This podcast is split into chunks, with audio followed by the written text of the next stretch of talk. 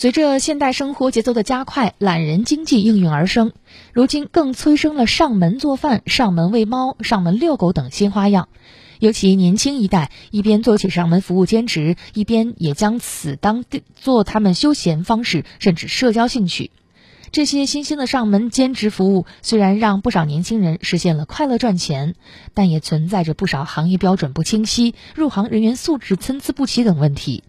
从而，服务方式和消费者保障角度来说，也存在着一些安全问题。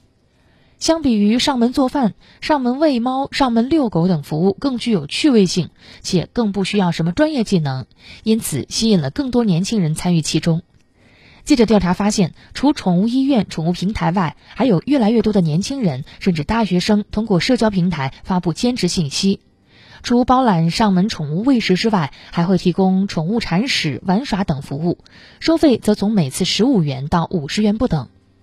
和其他服务一样，兼职上门服务也会涉及一些服务合同法律问题。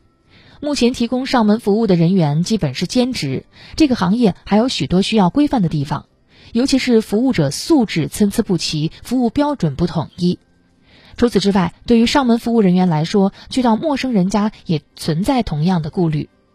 对此，律师建议，上门服务虽然金额较小，但双方最好签订书面协议，明确约定双方权利义务。如上门喂养宠物协议，需要明确约定宠物伤人、丢失、伤病或死亡等责任划分、免责情形，以及明确约定喂养期间费用标准、支付时间以及支付方式等后续事项。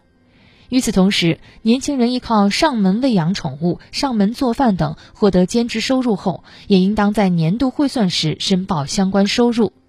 此外，上门做饭人员属于从事直接接触入口食品工作的食品生产经营相关人员。律师建议，